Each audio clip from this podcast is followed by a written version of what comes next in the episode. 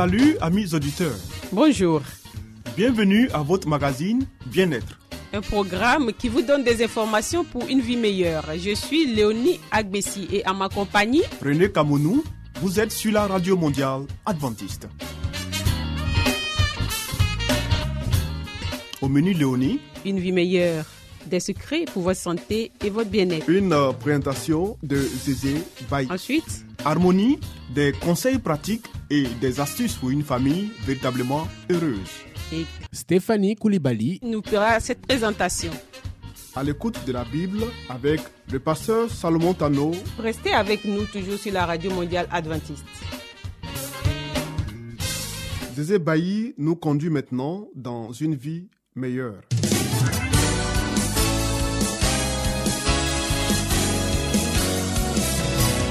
Et voici maintenant votre émission de santé pour une vie saine et heureuse.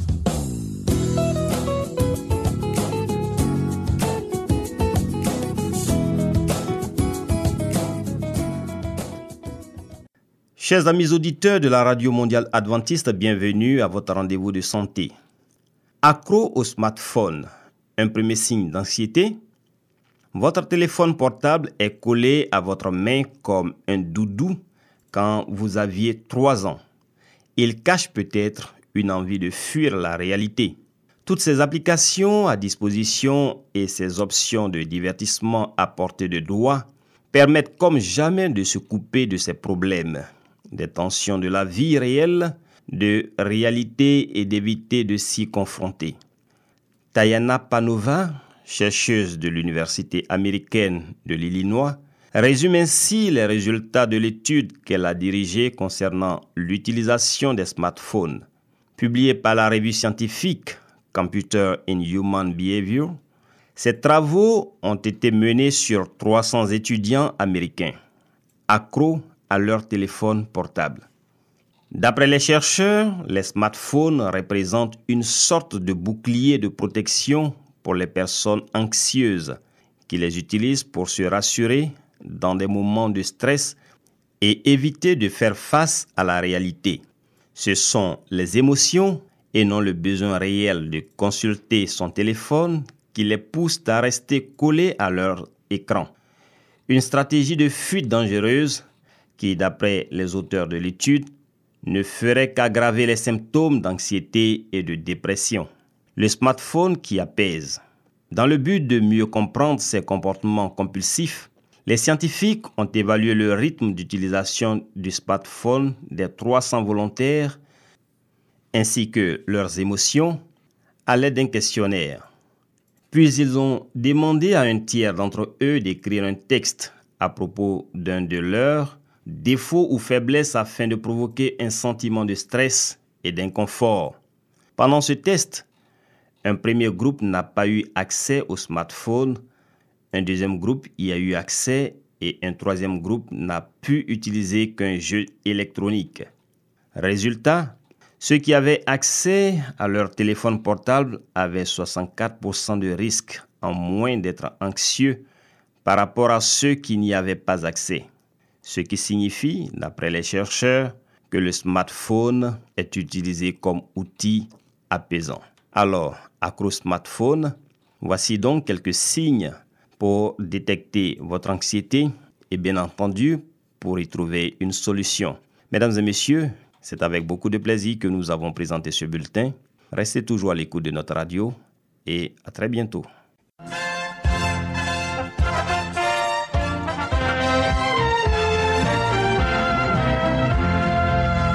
Harmonie, des conseils pratiques et des astuces pour une famille véritablement heureuse. Stéphanie Koulibaly, Pour vous entretenir,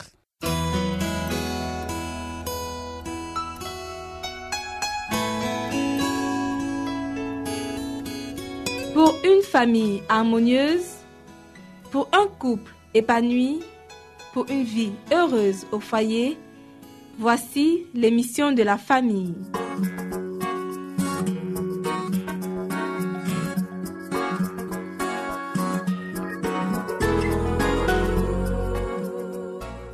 Bonjour à tous, bonjour à toutes. Soyez les bienvenus sur votre radio préférée.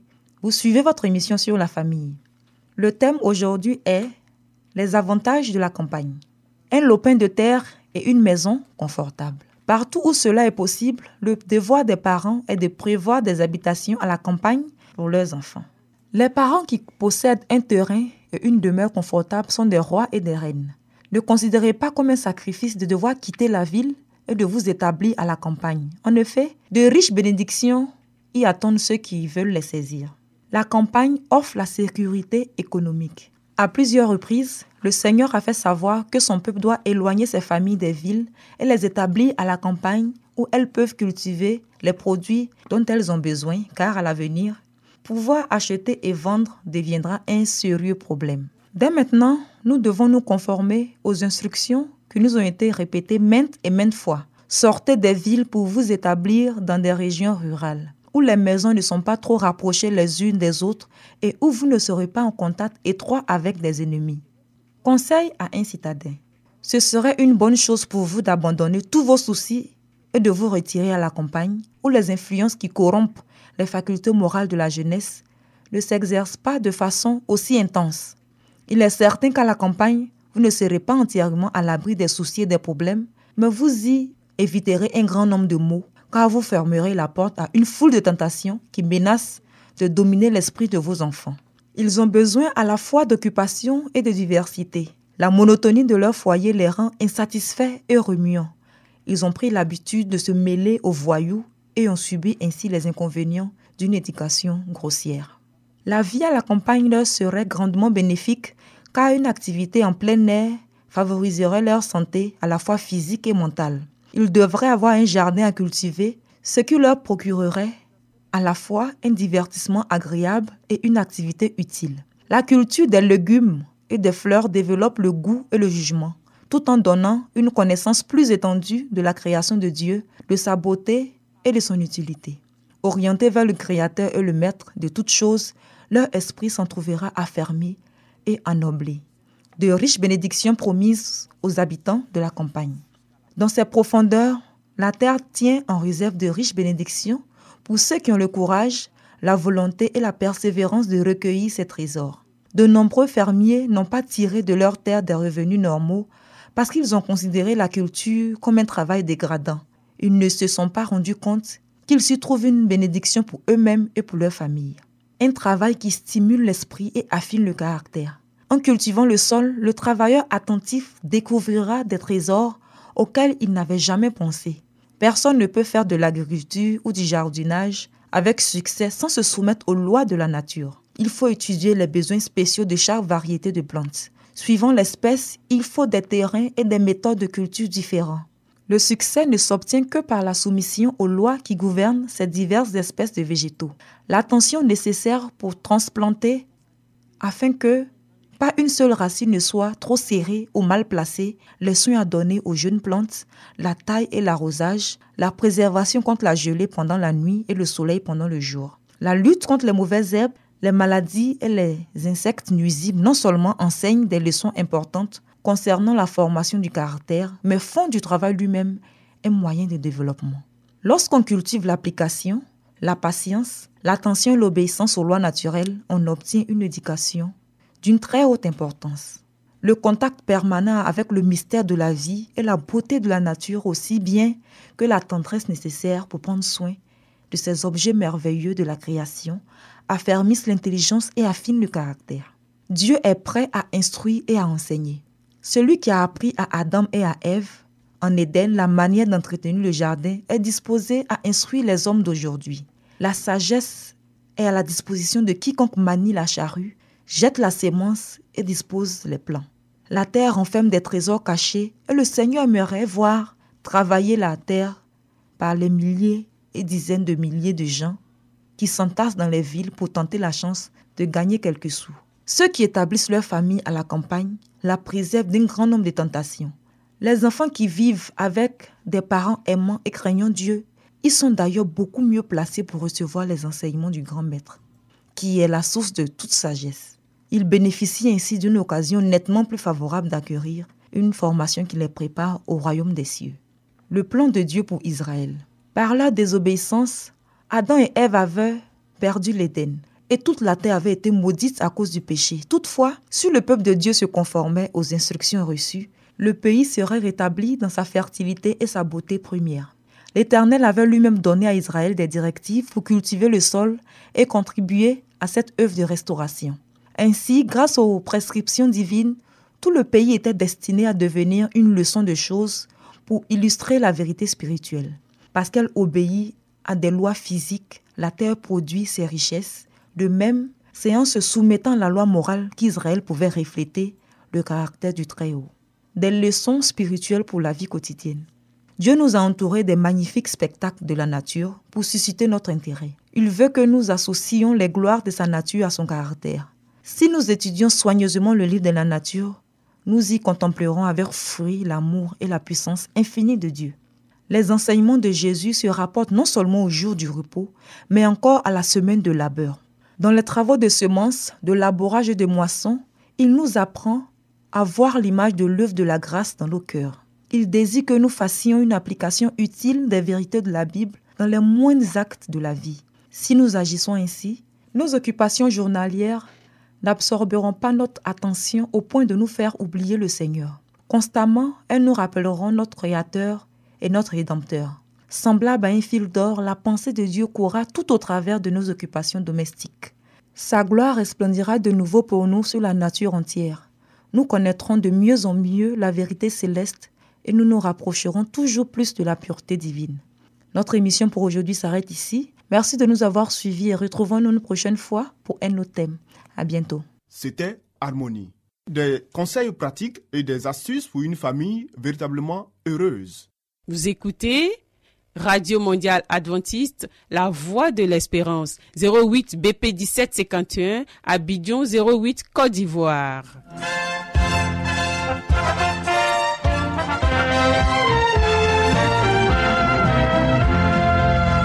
Mettons-nous à l'écoute de la Bible avec le pasteur Salomon Tano. Nous avons certainement lu plusieurs livres prestigieux traitant de problèmes divers. Mais avons-nous aussi lu la Bible, ce livre si vieux et pourtant si actuel? Ce livre si mystérieux pour certains, mais qui apporte des solutions à nos problèmes et nous révèle l'avenir? À travers cette série d'émissions, découvrons ce livre exceptionnel.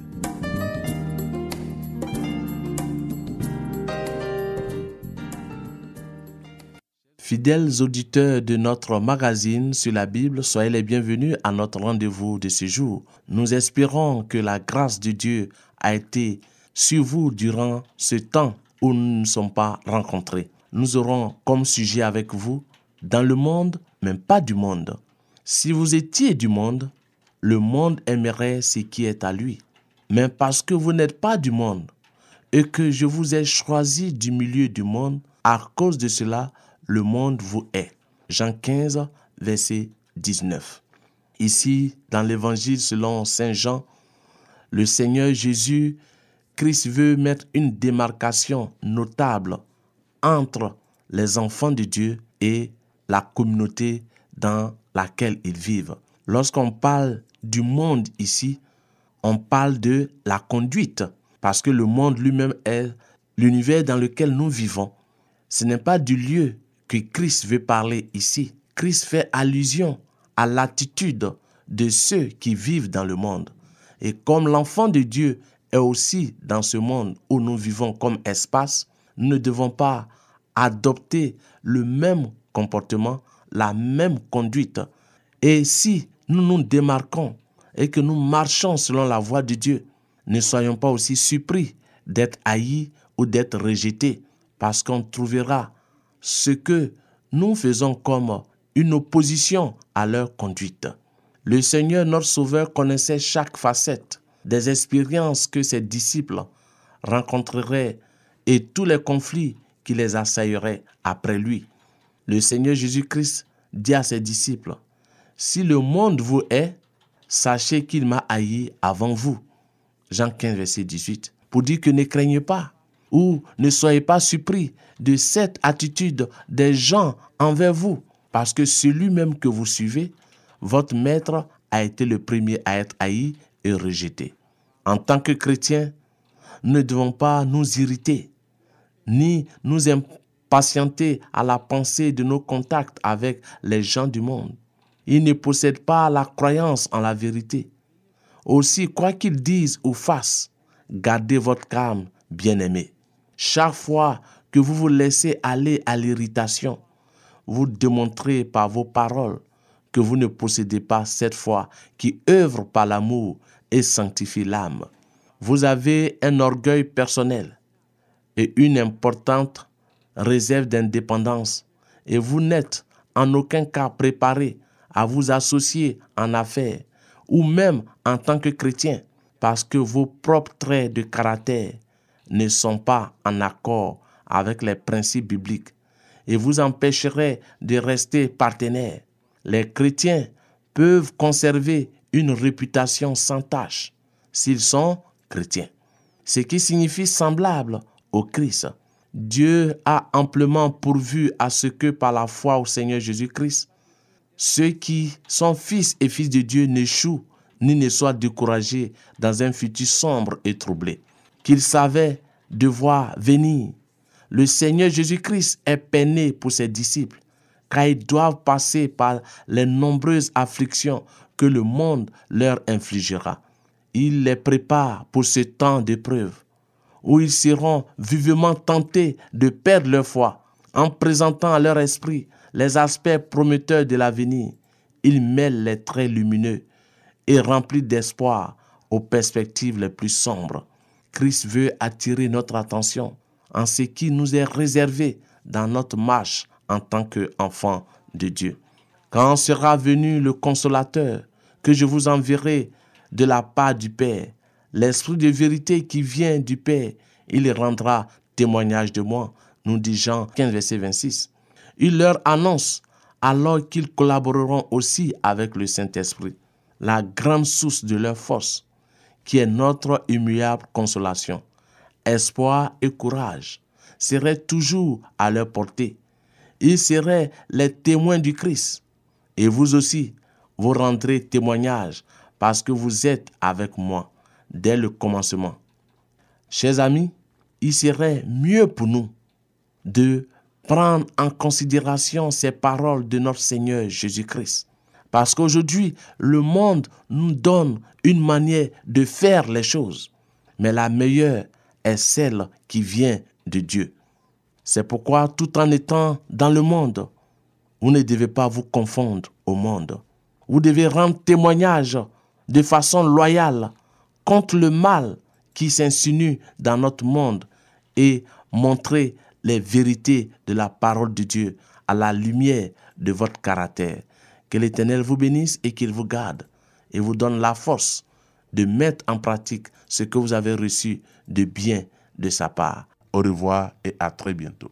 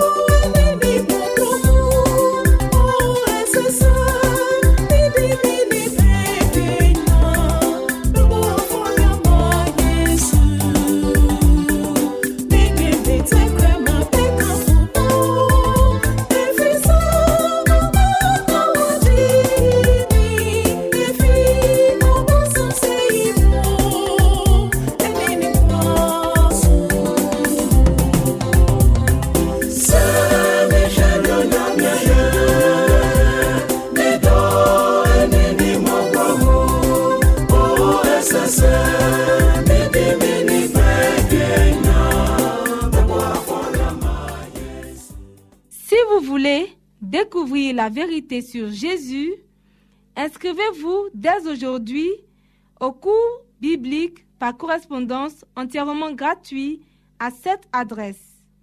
Radio Mondiale Adventiste, La Voix de l'Espérance, 08 boîte postale 1751 Abidjan 08 Côte d'Ivoire. Veuillez noter notre email la voix de l'espérance awr.yahoo.com.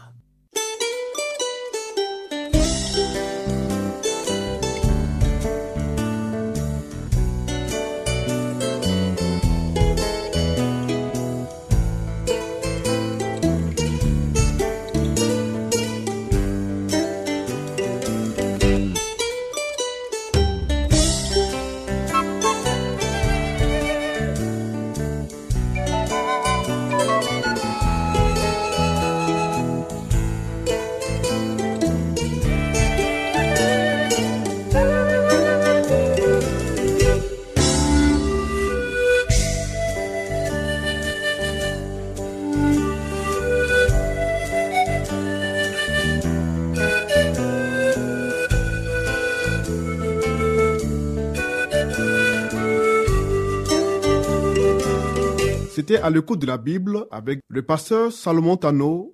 Amis auditeurs, ainsi prend fin votre émission du jour sur la radio mondiale adventiste. Si vous avez des expériences ou des témoignages à partager avec nous, n'hésitez surtout pas. Écrivez-nous et à quelle adresse Léonie? À l'adresse suivante, la radio mondiale adventiste, la voix de l'espérance, 08 BP 1751, Abidjan 08 Côte d'Ivoire, Radio Mondiale Adventiste, La Voix de l'Espérance, 08 BP 1751, Abidjan 08 Côte d'Ivoire. Veuillez noter notre email. La Voix de l'Espérance, awr.yahoo.com. Bien entendu, La Voix de l'Espérance en minuscule. Oui. Nous attendons vos commentaires et vos questions. Nous vous donnons aussi rendez-vous demain à la même heure. C'était Léonie Agbessi et René Kamounou. Il y avait à la réalisation Nassis Badé. À la prochaine et que Dieu vous garde.